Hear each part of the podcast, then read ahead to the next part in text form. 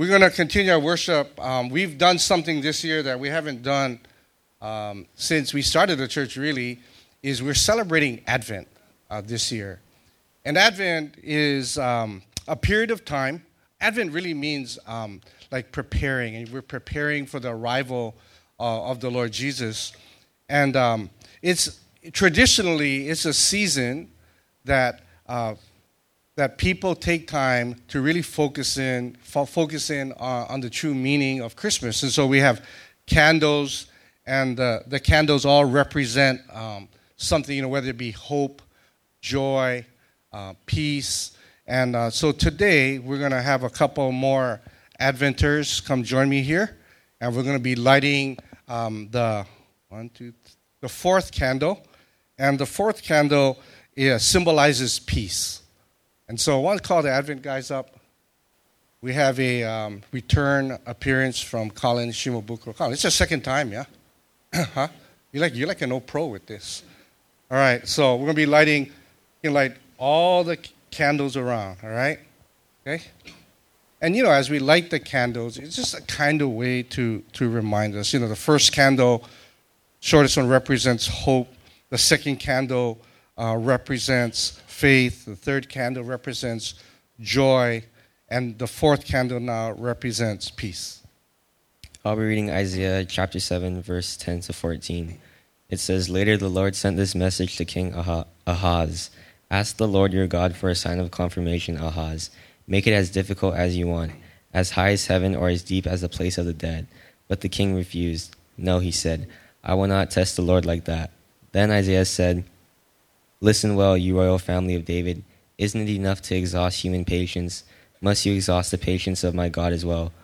All right, then, the Lord himself will give you the sign. Look, the virgin will conceive a child. She will give birth to a son and will call him Emmanuel, which means God is with us. You know, and that really is the heart of Christmas to me. It's the coming of Emmanuel. I just love um, what Isaiah, how he describes who Jesus is. He's Emmanuel, He's God with us. And uh, we're so blessed um, that God is with us. You know, we're going to continue our, our series on, on, it's called Peace on Earth. It's really about worship. And, uh, you know, about a about a month or so ago, um, I uh, you know I was just praying, and uh, I was actually it was about a couple months ago, and just praying about what is it that God wanted to do uh, during the messages here on Sunday mornings for Christmas. And I just felt God was saying it's about worship, and that, that and that um, we needed to have people who would come uh, and share with us uh, who worship is a part of their lives, you know, because God has called us to be worshipers. And so, you know, the first week we had Nathan Yoshida, and he talked about the importance of, of, of forgiveness when it comes to worship. That it's hard to worship God if we have unforgiveness in our hearts. And, and, and he talked about that, and I thought, you know, that was just absolutely perfect because it's not something that was theoretical. It was something that Nathan, you know, that he has lived through. He's had to um, forgive uh, very in very significant ways.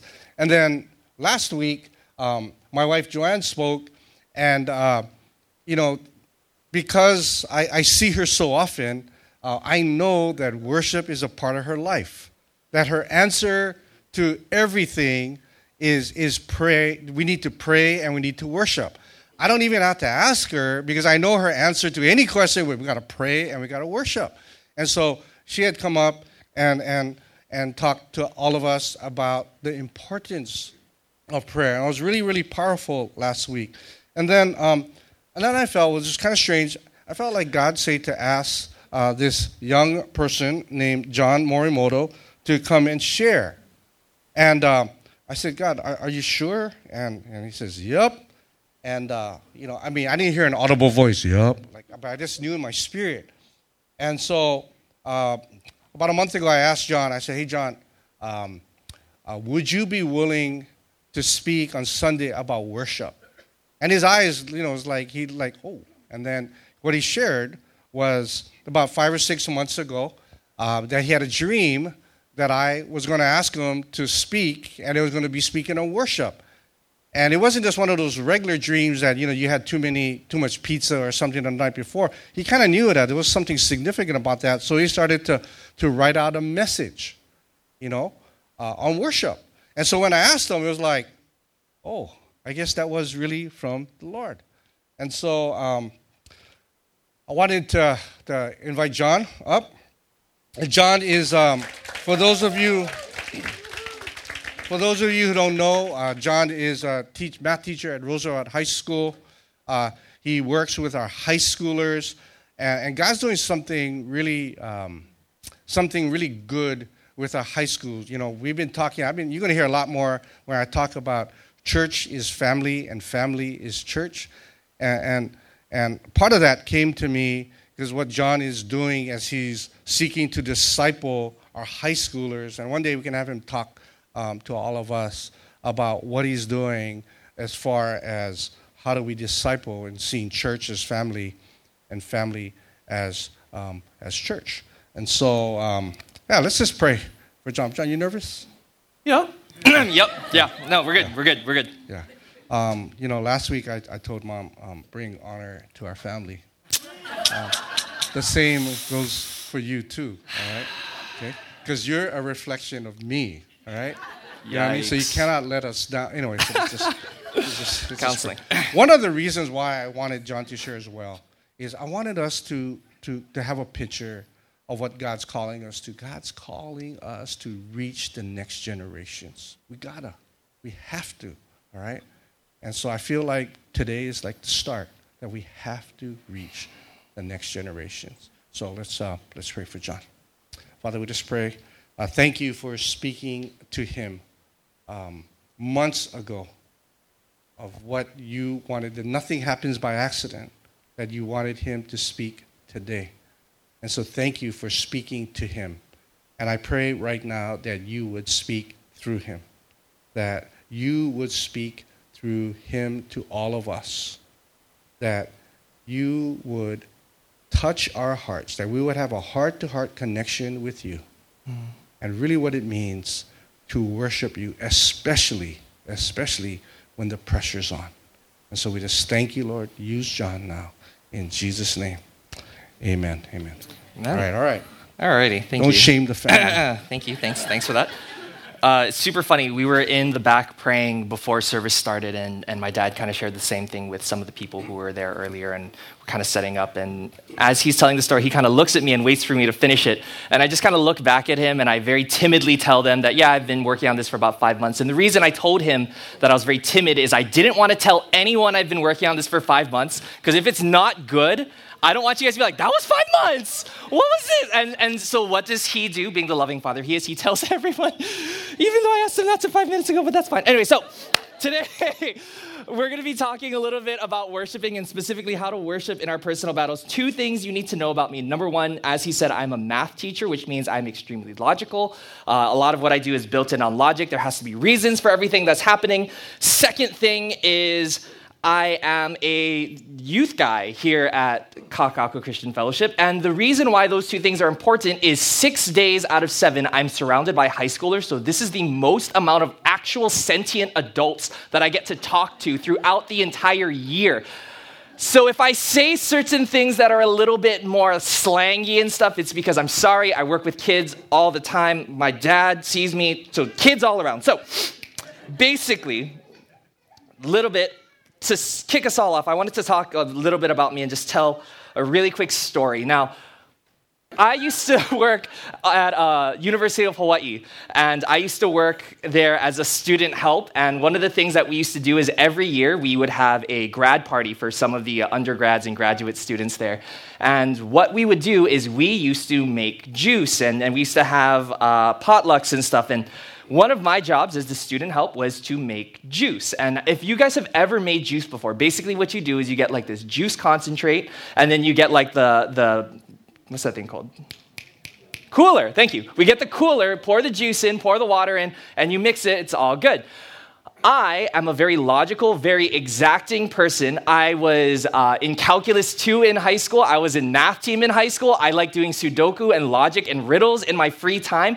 And because of all of this, when I was tasked with doing that, and they said, We don't have a measuring cup, I did the most stupid thing that you can think of. Now, most normal people would have a really obvious solution to this. But what I did was I was asked to make half a jug of juice. And so for me, what I figured out is let's think how much water do we need in that? What's my ratio? And let's measure this. But I don't have a measuring cup. So what am I going to do? I found the volume of that uh, little jug. It's a cylinder on top, or excuse me, it's a cone on top with a cylinder on the bottom. So I measured the different parts and then I wrote out what the volume was. And then I said, okay, this is exactly how much to the fluid ounce. This is how many inches that water, that juice needs to go down. I didn't have anything to measure it with. So, in order to get this done, what I did was I need to measure the width, I need to measure the circumference. How do you measure that? With a ruler, but the ruler doesn't bend. But you know what does bend? Shoelaces. So I took off my shoelace, I wrapped it around, and then I measured it out there. At the end of this, I said, okay, this is exactly how much water I need. This is exactly how much juice I need. I figured it all out. It took me 25 minutes, a shoelace, a ruler, and two sheets of paper, but I figured it out, put it all together, tasted great. Almost through the potluck, we run out of juice, and they say, okay, we need to go make some more. So what I say is, hold up, let me take off my shoelace, grab my paper, and let's figure this out again. And then my coworker says, or we could just pour about half, fill the rest up with water, and taste. And she took three minutes water, juice, and a really, really big smirk, and it tasted just as good as mine. Now, the reason why I'm telling you this is because I have a slight tendency to overcomplicate things. Yeah, so I measured how much this was. I figured how much juice was in here, I figured out the volume of the cone, everything, and then I kind of figured it all out, and, and it was just, it was not very good.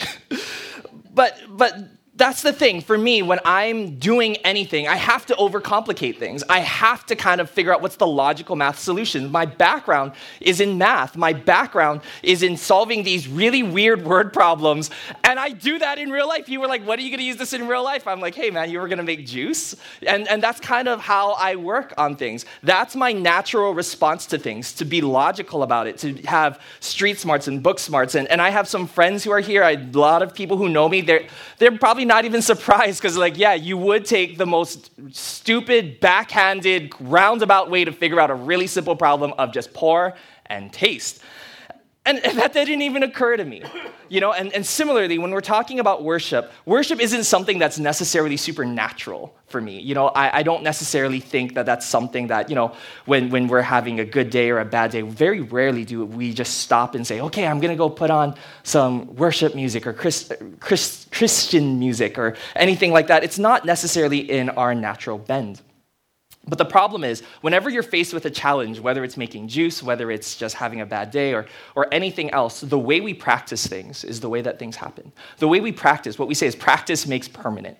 Whatever you practice, that's how you're going to do things. As a math teacher, I tell my kids over and over and over I'd rather you do five problems perfectly than 50 problems in just kind of halfway through. Because the way you practice is the way that things are going to work. So when we're talking about how to worship in our personal struggles, in our personal battles, it starts from the beginning. You can't just have it happen there. The way you practice is the way that things are going to go. For me, uh, today we're going to talk about three different points and, and how to really kind of build that up, how to start by worshiping in the good times and, and, and how that helps us practice worshiping when things are a little bit harder. So, our first point is this. If it's in your bulletins, hopefully it should be there. Point number one says this We worship God in our victories to remind us that God is the true victor. We worship God in our victories to remind us that God is the true victor. Now, it may seem really obvious to be like, hey, something really great happens. We're going to worship God and, and we're just going to be like, yeah, thank you, God, so much for, for helping us out with this. But for me, I notice it's not necessarily something that's easy for me. It's not something that's natural. When something good happens, I think of all the hard work that I put into it. I think of all of the things that happened externally that kind of made this all work out. When good things happen, my first response isn't to get on my knees and pray. And when that does happen, it kind of feels a little weird. Like, just look at any athlete. When a lot of people, they do that whole, that thing, very rarely do people think, oh my gosh, they love God. Right? Like, how often we see that and we just kind of think, oh, maybe they're just showboating. Maybe they're just kind of putting it in there. And it's really interesting to me is that when things work out in my favor, so often people will be like, oh my gosh, hey, you know, this, this all worked out for you. Uh, it was exactly as you planned. How did that work out? I said, well, I prayed. I asked God for it. I, I, and, and God just worked things out. And this is the response I get. Like that's kind of how it is. It feels a little weird telling people, oh yeah, God worked things out. And, and they have this like questioning look in their mind. It's not always easy to worship God because it's so easy for us to focus on ourselves. Sometimes it's really hard to worship God when good things are happening because it's so easy to focus on ourselves. One of the things that I do uh, is I love to read the Bible. So when we're going through these, I'm going to rip through a bunch of scripture and then I'm just going to condense it down because to me it's so important to know the context of how things are kind of happening. So today, first thing we're going to talk about is King David and how King David really exemplified what it means to worship when times are good. So first we're going to go through 2 Samuel chapter 6 verses 12 through 21. I'm going to rip through this really quickly. Follow along if you guys can since it's not up here. That's okay. i will recap it after at the end. So here we go. Now, King David was told, The Lord has blessed the house of Obed Edom and everything he has because the ark of God. So David went to bring up the ark of God from the house of Obed Edom to the city of David with rejoicing. When those who were carrying the ark of the Lord had taken six steps, he sacrificed a bull and a fattened calf. Wearing a linen ephod, David was dancing before the Lord with all his might. While he and all of Israel were bringing up the ark of the Lord with shouts and the sounds of trumpets, uh, as the ark of the Lord was entering the city of David, Michal, daughter of Saul, watched from a window. When she saw King David leaping and dancing before the Lord, she despised him with all her heart. In verse 20, we're going to jump forward a little bit. It says this When David returned home to bless his household, Michal, daughter of Saul, came out to meet him and said, Oh, how the king of Israel has distinguished himself today, going around half naked in full view of the slave girls and of his servants, as any vulgar fellow would. In verse 21, it says, David said to Michal, It was before the Lord who chose me rather than your father or anyone from his house when he, was, when he appointed me ruler over the Lord's people, Israel. I will celebrate before the Lord. I will become even more undignified than this, and I will be humiliated in my own eyes, but by these slave girls you spoke of, I will be held in honor. See, David wasn't worried at all about what other people thought. He was just saying, you know what? The ark of God, the symbol of God's presence, the symbol of the covenant between us and God, the, the symbol of the source of my rise from a shepherd boy to a king, the symbol of God and how great he is, is coming into this city. Am I really going to care about what other people think? No, I'm just going to praise God because worship wasn't about David. Worship was about God and God's faithfulness. And because of that, he's like, you know what, dancing, that's not really proper. I'm going to dance. You know what, my robes are getting in the way. I'm just going to wear my undergarments and I'm just going to dance for God with everything that I have. And you know what, even if uh, the, the royal court and, and the, my wife is, thinks that it's wrong, I'm going to just do it because it's for God, because God's the one who is being praised. I'm not doing this for the servant girl's eyes. I'm not doing this for the court's eyes. I'm doing this before God. I was dancing before God. And that's the idea that we have to have, you know. And for me, it's so difficult because when I read that, I'm just thinking, you know what? I stink at dancing. I really cannot dance. If I were to dance in front of you guys, that would be something you pull out your phones, throw on YouTube, because you will get a lot of people laughing at it. I have been requested not to dance at different things because I have three left feet. It's so bad. But for me, to, to think that, you know what, could I dance? Could I do that before God if I'm doing it unto Him? Is he worthy of that? Is that something that God deserves out of me, even if I don't have anything good to give? You know, and, and that's a thing that I don't think about often. I don't think when I'm worshiping that, you know what, this is for God sometimes it's so easy to think, oh, am I singing on key? Oh, this song's a little slower than I'm used to. And, and when we're worshiping, how often I just focus on myself and, and what I'm singing, like, wow, this is way too low for me. I'm singing way off key. This is really bad. How often do I just think that instead of just thinking, hey, you know, I'm going to praise God and God doesn't care? You know, the reason we worship isn't because of us, we worship God. And it's important to worship God in our victories. And it's important to bank these things because it's hard to remember God's faithfulness when things are really bad. But when we bank these times that when God is so faithful, when God comes through, then when times are hard, we're saying, but God was faithful then and he'll be faithful now. Being able to bank the good times reminds us that God is the true victor. Second thing, we worship God when things seem unjust to remind us of God's grace. We worship God when things seem unjust to remind us of God's grace. As a teacher, one of the things that I have to deal with the most is this idea of fairness. It is so important for kids that I be fair. Kids can say, you know what, he's super strict, but he's fair. He's really, really lax, but he's fair. This idea of justice is so important to them, and they will jump at anything that they think is unfair unless it's unfair in their favor. You know, I had a class once that did some that was doing so well. They were doing extra work, they were studying from the beginning of class to the end. Every single person was helping one another. They were getting crazy good grades on their quizzes. They were doing so well that I said, you know what, today, instead of going over a lesson, we are a days ahead. Instead of doing a lesson, I'm going to do a game. We're going to have a little extra credit opportunity, and it's going to be great. We're going to have fun because you guys earned it. All of my other classes found out, and they're like, well, what about us? How come we don't get a free day like them? And I'm like, well, because they earned it. But to them, they didn't see that. The only thing that they saw is, well, well, they get a free day today. We have to work and do math. Like, how is this fair?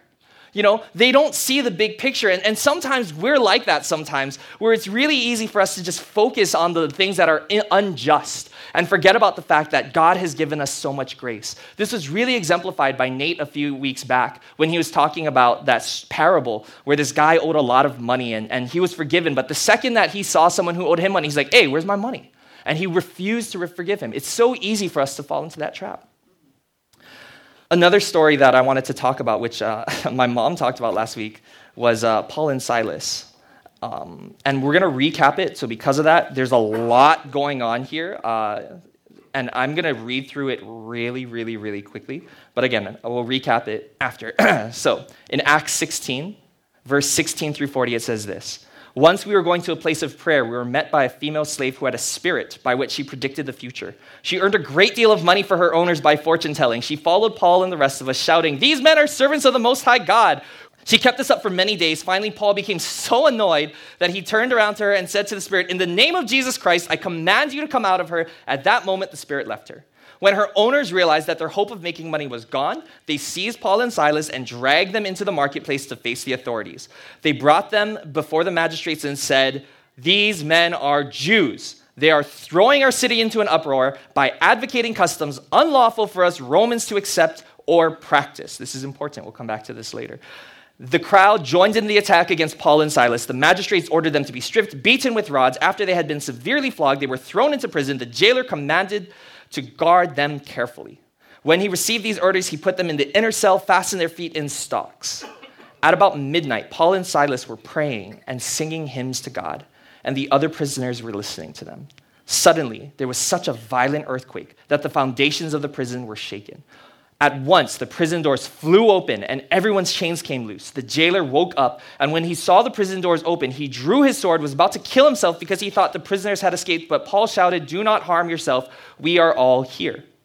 The jailer called for lights, rushed in, and fell trembling before Paul and Silas. He brought them out and asked, Sirs, what must I do to be saved?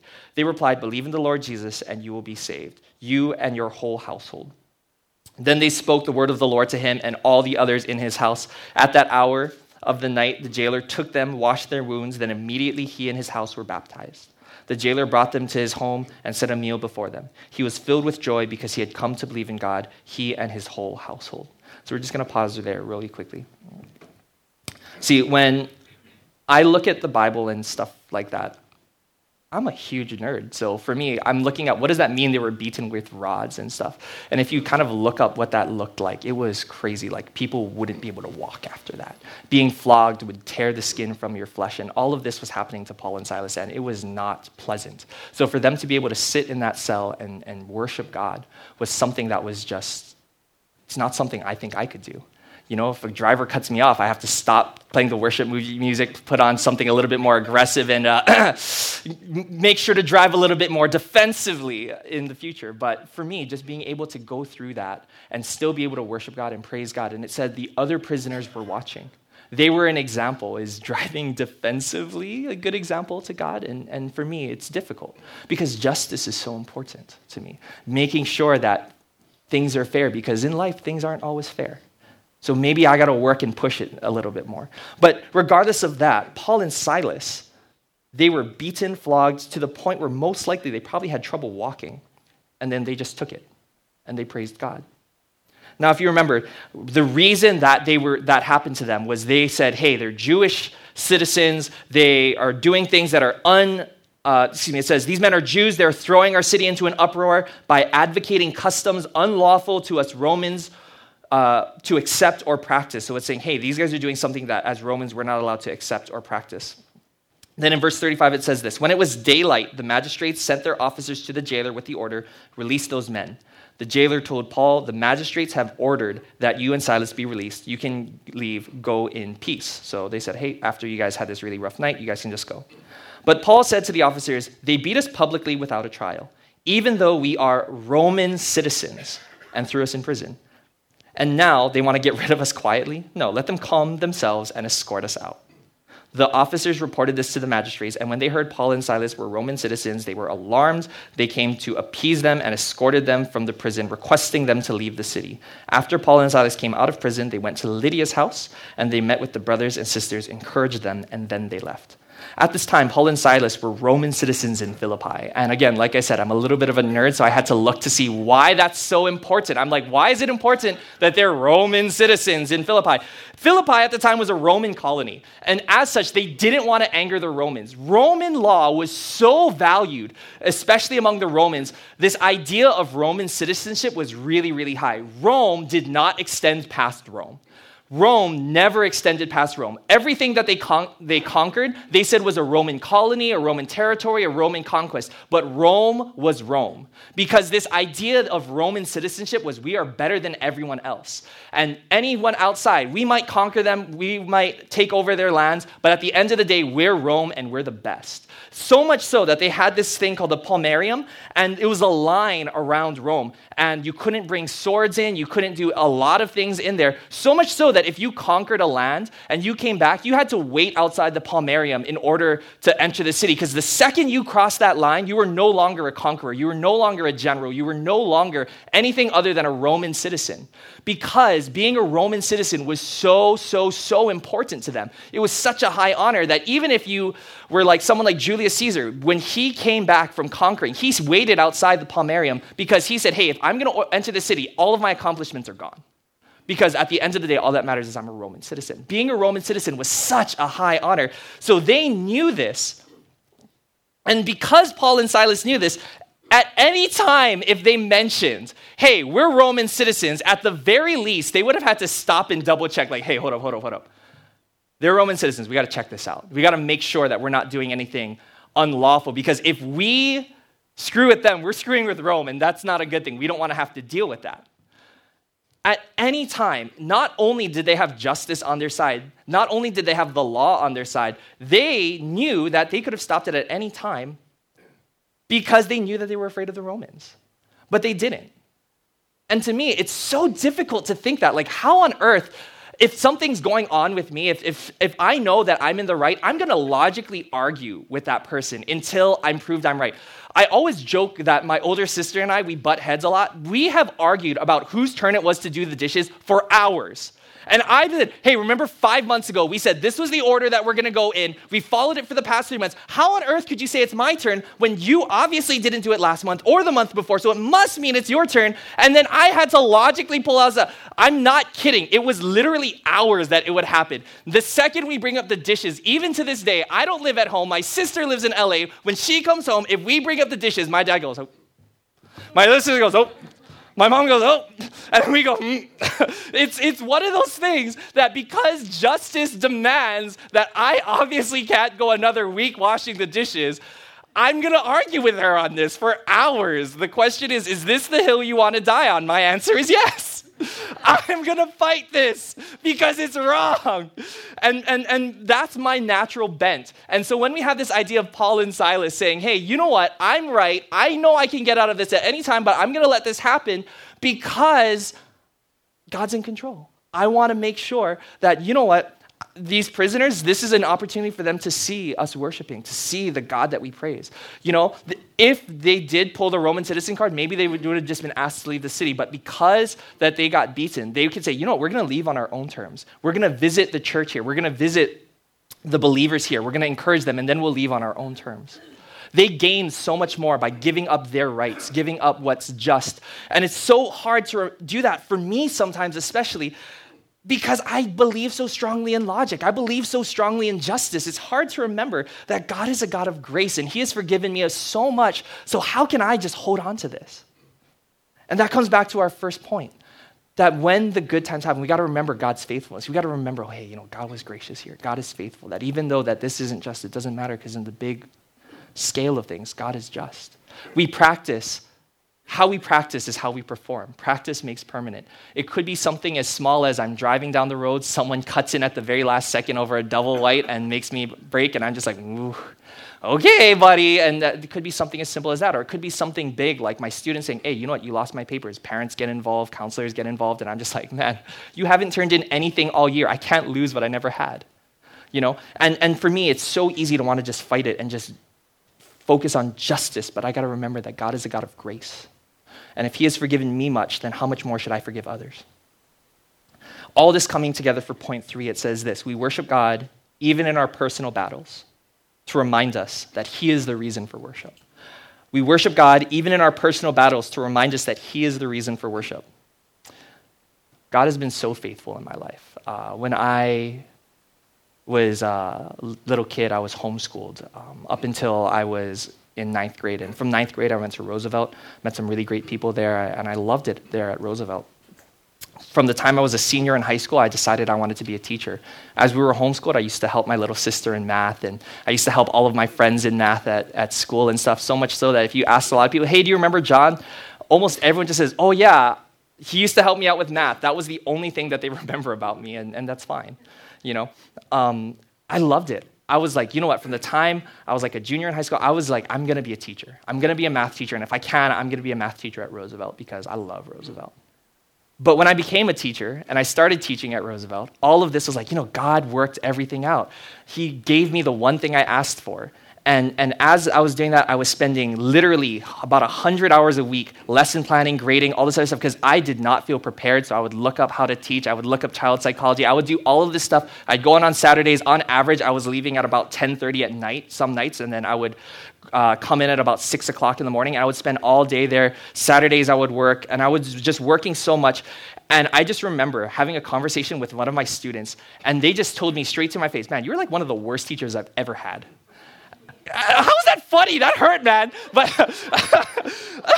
anyway, but uh, but that that really hurt. Like it was one of those things where I'm like, I have one job. I have one destiny. I asked God, what do I do with my life? He said, teacher, everything worked out. I was teaching at 21 years old in the job that I wanted to be for the rest of my life. A lot of people who were here at KCF were saying, John, you would make a great teacher. I can see you becoming a teacher. A lot of people were saying that. And the second I get into a classroom, I have no idea what I'm doing. So much so that someone says to my face, You are the worst teacher I've ever had. And I was like, God, why did you lead me here? How on earth am I supposed to, like, what do I do now? Go back to school? Like, I keep talking to my youth, to my friends about how you are faithful, how you led me, and you led me to this dead end where I stink. Like, what on earth do I do? And that's where it's important to bank the good times. Because all those times where God has came through, where I said, God, I don't want to go into any debt as a student, and I graduated with $10.47 in my bank account. The times where I said, hey, you know, God, I'm not going to have enough time to study for this final, so God, you got to come through. And then God did. All of those times that I banked, that I remembered that God is the true victor, when the times came that life was really, really difficult, I really didn't want to open my Bible. I felt so wrong singing, My God, you'll never fail. Jesus, you never fail. Because I was just like, but I, I don't know if I believe that anymore. You know, my situation is everything that I built my entire life upon is crumbling. And and it seems like, yeah, one comment like that might not seem much, but that was the general feel of the class. People are like, you, got, you are one of the worst teachers. You're so strict. You have no idea what you're doing. And like, it was so hard to get their respect and, and just constantly having to deal with that while putting in hundreds, uh, like 100 hours a week. I felt like, man, what else can I do? What else am I supposed to do? I feel like I'm doing everything I can. I feel like I'm doing everything right. But at the end of the day, it's not enough. And it just felt so bad. And I remember I would come home, I would pull out my guitar, and I would just start worshiping. I would just start praising God. And I was like, you know, God, right now I cannot praise you. Like, I'm saying this, I really don't mean it. I know that you're God who is faithful, but I just, I just can't bring myself to mean this right now. But sometimes it's not about us. Worship is never about us. It wasn't about God, my situation is great, so I'm going to praise you. It was about God, you are a God who is, is gracious. You are a God who is righteous. You are a God who is just. You are a God who is fair. You're a God who is always with us. As they were reading earlier, Emmanuel means God with us. God, if you're a God who is all powerful, with us all the time, then you're a God who's worthy to be praised, even if right now I, I just feel like for the first time in my life, I don't have a future. In Luke chapter 8, verse 23 to 25, it says this One day, Jesus and his disciples uh, Jesus said to his disciples, Let us go over to the other side of the lake. So they got into the boat, set out, they sailed, he fell asleep. A squall came down on the lake so that the boat was being swamped. And they were in great danger. The disciples went and woke him, saying, Master, Master, we're going to drown. He got up, rebuked the wind and the raging waters. The storm subsided, and all was calm. Where is your faith? He asked the disciples. Where is your faith? In fear and amazement, they asked one another, Who is this? He commands even the winds and the water, and they obey him. Jesus had been with these men. He performed miracles, shown them supernatural things. In, in the previous chapter, in Luke 7, he actually raises someone from the dead. Uh, widow comes to him with her son and says, Hey, can you fix this? He's like, Yep, raised from the dead. That's it. And, and even through all of this, just because things got a little life threatening and they were going to drown, that they started freaking out. And for me, that's kind of what it felt like. When I read that, I was like, you know, that's, that's exactly where I am. God's been faithful every single step along my journey. But the second that I'm like, oh, maybe I'm not good enough, I just couldn't, I just couldn't bring myself to praise God, to trust God. I was like, maybe I got to work harder. Maybe I got to think about a new career path. I'm glad I majored in math, not education, because I can use that math degree for other things. I was thinking about jumping ship. But God is a God who's faithful the Bible continually talks how the Israelites, disciples, early church, and everyone since the beginning has been shown how faithful God is, and they keep screwing up. They're like, God, we'll never turn on you, and then they turn on him. And over and over again, that happens. And, and, and so for me, just looking at that, it's so important to have that foundation of, hey, when times are good, we praise God. When times are unjust, we praise God. Because when times get really hard, the way you practice is the way that you perform. If you're like me and you're super logical and you're going to use shoestrings and rulers to figure out how much juice to make, you know what? The second that that actually happens, that's what you're going to do. If the second that anything goes wrong, you're saying, you know what? I'm the one who got me here. I'm the one who's going to get me through. If that's the way that you operate, the second that things go wrong, you're going to say, I'll take care of this myself. But if when times are good, you praise God. When things are unjust, you praise God. When things are hard, what do you think you're going to do? And that's why it's so important to build that up. And because of that, for me, I just love the Psalms. I love the Psalms because sometimes I can't sing about God's glory. Sometimes I can't even tell God, God, here's the things that I'm thankful for because I just can't see it.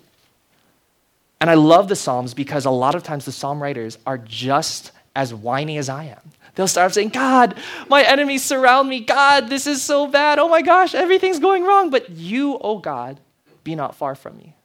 You, God, are my strength and shield. You guide me through uh, streams and things. Anyway, but sorry, I was doing, I was like on it, and then I totally forgot it. Anyway, but because of that, the Psalms sometimes help me to, to ground myself and to remind myself that worship isn't about me, it's about who God is. And the Psalms so clearly put that into play. So there's two Psalms that I want to give you guys that have that I constantly come back to. I literally come back to these nearly every week. The first psalm is Psalm 69, verse 29 to 33. It says this But as for me, afflicted and in pain, may your salvation, God, protect me. I will praise God's name in song and glorify him with thanksgiving. This will please the Lord more than an ox, more than a bull with its horns and hooves. The poor will see and be glad. O you who seek God, may your hearts live. The Lord hears the needy and does not despise his captive people. Worshipping is not a selfish act. We don't do it because we feel good. We don't do it because our situation is good. We do it because of who our Father is. We do it because of who God is. And in these times where things seem really, really bad, it helps us center ourselves and remember you know what? Really, how bad is this? If the God who was faithful before, is he going to be faithful now? It puts it into perspective. And it reminds us that the focus of worship is on God. The second one is Psalm 116, verse 5 through 9. In Psalm 116, verse 5 through 9, it says this The Lord is gracious and righteous. Our God is full of compassion. The Lord protects the unwary. When I was brought low, he saved me. Return to rest, my soul, for the Lord has been good to you. For you, Lord, have delivered me from death, my eyes from tears, my feet from stumbling, that I may walk before the Lord in the land of the living. Sometimes, verse 7 Return to rest, my soul, for the Lord has been good to you. That's just something I have to remind myself over and over. There are some times where I just feel that anxiety building up in your chest, and it's like, God, return to rest, my soul, for the Lord has been good to you. We don't worship God because of our situation, we worship God because of who He is. Thank the good times. The way we practice is the way that we perform. Practice makes permanent, no, even if it's just small the times where we say, you know, I'm going to praise God because times are good. I'm going to praise God because times are bad. I'm going to praise God because I don't feel like praising. Those are the times where, when we encounter our biggest struggles, we can say, but this is my foundation. This is the only way I know how to do things, and I'm going to do it, and I'm going to praise God. Maybe you're like me and you're not someone who's a really great singer or you're not someone who's super musical and, and all you can do in your mind is you're just going to say you know what the, the psalms say this you know what this song says this and i'm just going to hum along in my heart i'm going to close my eyes maybe you'll raise your hands maybe your hands will be down maybe the only thing you'll do is tap your feet maybe the only thing is your eyes will be open and you're just meditating on the words but what it says is that our worship to god is better than any offering could ever give and so we don't do it because we are amazing. We don't do it because that's our talent. We do it because, hey, God, I'm going to give you this and this is what I got. And that's enough. When times are really hard, remind yourself, return to rest, O my soul, for the Lord has been good to you. Let's close in prayer. Heavenly Father, we just thank you for this time that we can just come and gather as a church, Father God. We can listen to your word. And we can just remember how faithful you are, that you are God who is faithful. You are God who is justice. You are God who is righteous, Father God. And God, sometimes it feels like it's a struggle to pray. Sometimes when it feels like we're going through battles that there's just no way of winning, that it's hard for us to just praise you. But God, you are a God who is faithful. You've never failed us, and you never will. So, God, I just pray that as we encounter struggles, as we encounter good times, that we would always remember to praise you, Lord. In Jesus' name.